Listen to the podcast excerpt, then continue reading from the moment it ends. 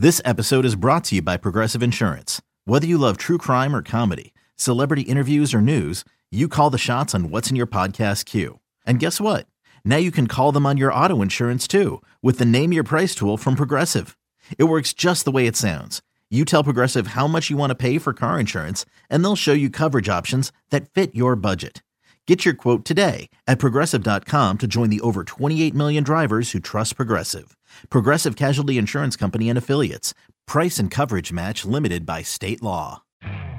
You could spend the weekend doing the same old whatever, or you could conquer the weekend in the all-new Hyundai Santa Fe.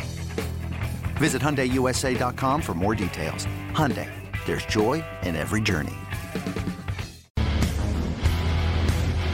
Welcome back to You Better You Bet, brought to you by BetMGM with Nick Kostos and Ken Barkley on the BetQL network.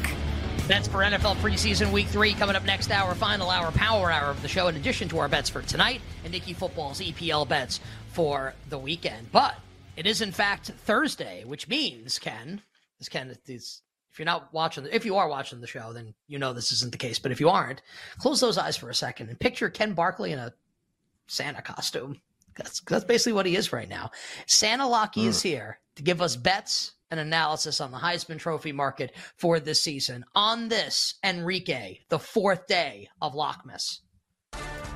College football is the best time of the year. The fight songs. Announcers going crazy. Martinez steps up, throws.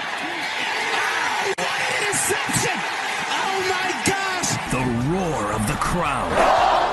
But for Nick and Ken, college football only sounds like one thing. It's Lockmas time on You Better You Bet.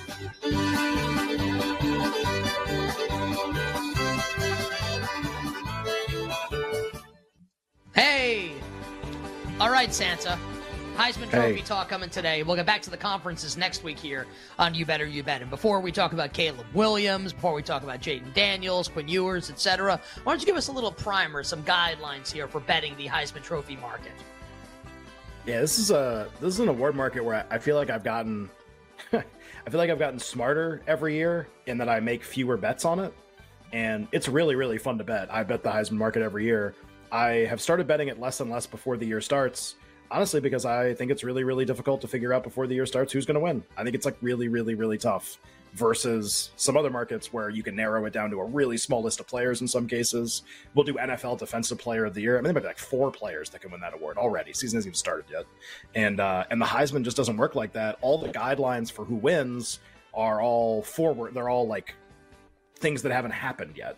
So like what I mean by that is okay, like you want someone who can have like an insane statistical season, and not everyone can have an insane stat season because of the team that they play for, or the style, the system that they play in, um, their offensive coordinator, like what they want to do. So like, but we don't necessarily know who that is yet. Like we don't know what styles. We kind of do. We know USC is going to score a bunch of points. Caleb Williams get a bunch of stats, but we don't really know that yet. Be like, oh well, you want someone that plays for a team. Like rule number rule number one, you like want someone who plays for a team that wins ten or more games. Really, in the modern era, you want a team that makes the playoff. Uh, since the playoff started, only once has a guy won the Heisman that didn't make the playoff. Uh, Lamar Jackson when he won, and that was he was a huge long shot. He was 110 to one. I, that was one time I did bet him before the year. It's like one of the ones I've rare ones I've gotten right before the season starts. And every other year that the playoff has existed, it's been a player that made the playoff. So like even in the playoff era, uh, Collin Wilson has come on and said this too. It is possible that you really want to restrict your thinking to the teams that you think are going to make the playoff and who their candidates may be. And that gives you a really, really small list of teams, honestly, to pick from in terms of who you want to bet. So you're like, oh, well, we've narrowed the field. Well, not so fast, because when we start to get into teams this year, I think you could make a case that we don't know who the Heisman candidate is on like four of the seven teams that are the most likely teams to make the playoff. Like, who is going to be the singular candidate that this team produces? And there's a big, probably a big argument about who that's going to be for a bunch of the teams that are really likely to make it. So, yeah, your, your primer is look, it's pretty easy to understand. If you're betting a guy to win the Heisman, you better really think he can win 10 or more games. Players have won winning nine or more. It's only happened a couple times. It's like Lamar Jackson, Tim Tebow, like your really, really, really special quarterback seasons. But like you're looking for 10 or more. And in this era, honestly, you're looking really for a team that has a really good chance to make the playoff, which is even better than 10. Uh, you know, 10 and 2's never made the playoff before. It's only been a better team than that. So that frames that part of it. Insane statistical accomplishments. Like you brick a couple weeks, like poor performances to start the year. It's kind of already over. Like if it's like three of them, uh, one of them you can put up with, but man, really can't put up with a lot more than that. You got to have insane stats, got to have them early. And playing in a big non conference game is a huge help to them, obviously, too. Uh, and it is a like quarterback centric award, not the same way NFL Most Valuable Player is. Like non quarterbacks can win. You know, DeVonta Smith won. Running backs have won the award, obviously. But you know, you want to skew, especially in modern era college football, you want to skew more towards quarterbacks. A lot of dual you know, dual threat quarterbacks have had a lot of success as well. Quarterbacks have put up insane numbers recently. So just you kind of keep all those things in mind. You, you you can have a bias toward quarterbacks, and that's a good idea. Uh, you're looking for a, a playoff worthy team and you're looking for insane stats. Uh, you know, I mean that that does narrow it down a little bit, to be fair, um, but it doesn't narrow it down where it's like, well, here's the one winner or here's the two winners. All right, good stuff there. Guideline and a primer from Santa Lucky on the Heisman Trophy market. You better you bet with Nick and Ken. Lockmas Day Four talking Heisman Trophy. Uh, I have the BetMGM market up now. I will read some prominent names and prices, and then Santa, if you'd like to go like a little bit further down the board, uh, that that is your want and your will, and we can do that obviously. Uh, Caleb Williams, the reigning defending Heisman Trophy winner, returns to USC. He is uh, plus five hundred to uh, go back to back and win the Heisman Trophy. Jayden Daniels, LSU at nine to one. Uh, Quinn Ewers of Texas at eleven. Michael Penix Jr. Washington at twelve. Clemson's Cade Klubnik at fourteen. Florida State's Jordan Travis at sixteen. Notre Dame's Sam Hartman and Oregon's Bo Nix also at sixteen, along with Michigan's J.J. McCarthy. North Carolina's Drake Maye at eighteen, along with Georgia's Carson Beck. Ohio State's Kyle McCord at 20, along with Ohio State wide receiver Marvin Harrison Jr. Uh, we, I, will mention Drew Allar because I know a lot of people that we've had on the show, including Collin Wilson, like Drew Allar, the Penn State quarterback. He is currently 25 to 1 at BetMGM. Um, any, oh, how about this? The Browns traded Josh Dobbs to the Car- Josh Dobbs might start for the Arizona Cardinals this year. And what that means is that Dorian Thompson Robinson is going to be Deshaun Watson's backup. We'll do this a little bit later. Uh, but Ken, to the Heisman Great. Trophy here, names and prices I just gave you. What stands out? Break it down for us, our listeners and viewers, please. Yeah, I mean, why don't we just start by okay, if we think the uh, team that makes the playoff is going to produce the Heisman Trophy winner, that that's happened every year but one, and that's a good place to start. I mean, God, let's look at your list of teams that are the most likely to make the playoff and try to figure out who their candidate is going to be. And this year, that is a ridiculous exercise. If we did this last year, be like Alabama, Bryce Young, Ohio State, CJ Stroud. Like you'd come up with the answers right away in a bunch of situations. And this year, uh, you tell me. So your four most likely teams to make the playoff are Georgia, in some order, Georgia and Alabama from the SEC, and Ohio State and Michigan from the Big Ten. Uh, they have four of the highest win totals in the market. Also, Georgia, for being the best team, sure is bad at producing Heisman Trophy candidates because they are a lot of times driven by an otherworldly defense. There was a big push a couple years ago for Jordan Davis to win um, by a lot of people, and that just never materialized in a reasonable fashion. Uh, their quarterbacks don't generally put up eye popping numbers, they rotate a lot of running backs. They're also starting a new quarterback this year, Carson Beck. I don't even know if he's going to make it through the year. They got 18 different five star quarterbacks behind him. They got Brock Vandagriff. They got the guy uh, Dylan Raiola, right? That's the five star guy they have from last year's class. Like, I just there, there's a lot of potential for Carson Beck to not even be the starting quarterback all year. I think you can make a case Georgia like never has a Heisman Trophy candidate. They're the best team. Okay, let's start with that. That's kind of weird. Uh, how about Ohio State?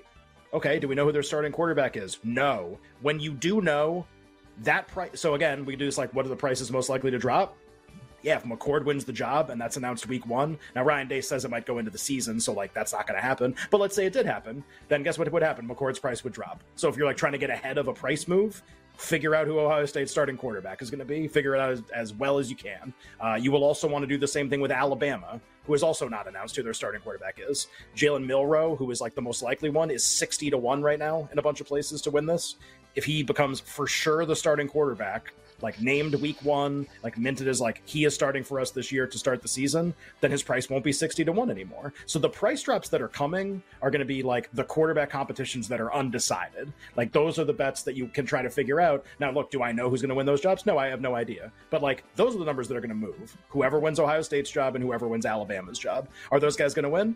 I don't know. We haven't really seen them play football before. It's possible. Uh, Ohio State has like another totally different set of problems too, which is that once the guy wins that job, this is what happened to CJ Stroud all the time. Are people going to want to give it to the quarterback when there's seven NFL wide receivers and two NFL running backs? TreVeyon Henderson and Miyan Williams are both back. Like, who even gets the credit when Ohio State's really good? The new quarterback when Stroud was really good last year? Like now now you're like now you don't know what the hell to do with Ohio State. People like Marvin Harrison, that's great. They've got nine candidates if you have nine candidates, you might have zero candidates. Honestly, if like one doesn't emerge over the other ones, that's Marvin Harrison's big problem too. So you got talent all over the place. That's actually problematic for somebody winning. By the way, those are the two best teams, Georgia and Ohio State. Maybe they have all have a combined zero Heisman candidates. Michigan, it was Blake Corum last year. Like I was talking to Knish, who's a huge Michigan fan. They want to use Corum less, Donovan Edwards a little more. Is it McCarthy? No. Like I just okay. Do they have a candidate? No, great. Those are the three best teams. Like, I, and we just did Alabama too. Like the four best teams have no candidates, and that's why you see the market shaped the way it is, with like none of those players listed up top. And so you're really like, now you're going to bet on low priced quarterbacks who may not even make the playoff like Clemson's definitely making it. USC's definitely making it or having a chance to make it. Uh, I guess Caleb would be the example of another guy who won, who didn't make the playoff last year, to be fair to what I said earlier. So the two have not made it, um, but still really good and was one game away from making the playoff, to be fair. Like that's the type of team you want to look for. And, uh, and so it's like, all right, like who who am I landing on here? Uh, the the, ne- the next exercise I'll do, which will be the last one, and this is really easy. Okay, um, take like all of the people who make any sense on the really good teams. So win total nine and a half or better. Take them all and like price compare them to what they are in the market. Like guys who like quarterbacks of teams. If a team has a monster skill position player versus everyone, who stands out? It's like, all right, like who is the longest price? Like Jalen Milroe would be probably the answer to that question. The problem is we don't know if that he's won the starting job yet, so he can't really be the answer. I think like Bo Nix is the answer to the question. Like he's the longest price of the guys that you know are going to play. Actually, there's two. It's Bo Nix and Dillon Gabriel. Those are the two longest prices for the starting quarterback for Oregon, starting quarterback for Oklahoma. They have win totals of nine and a half. That's the same win total as Jordan Travis, the same win total as Drew Allar, the same win total as Quinn Ewers, the same win total as Jayden Daniels. They're projected to win the same number of games. Dillon Gabriel can't have as big of a stat season as Quinn Ewers. Bo Nix can't have as big of a stat season. Again, like if its prices likely to drop, which is all you should be betting right now, it's winner of the Ohio State job, even though I don't think he'll win.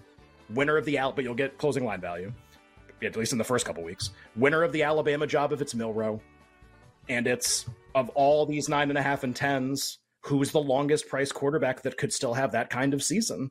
And I think the answer to that is probably Bo Nix and Dillon Gabriel. So it's like to start the year, that's kind of all I'd be thinking about. And then as we tick off games and we learn more information, then it becomes more about like how everyone has actually performed on the field. Do you have any more presents under the tree, Santa, to start the power hour? No. Yeah, my present is a Josh Dobbs conversation. Yeah. This, I, I, didn't hear what you said, but well, on the other side, we'll talk NFL preseason week number three. We'll be right back with You Better You Bet, presented by BetMGM on the BetQL network.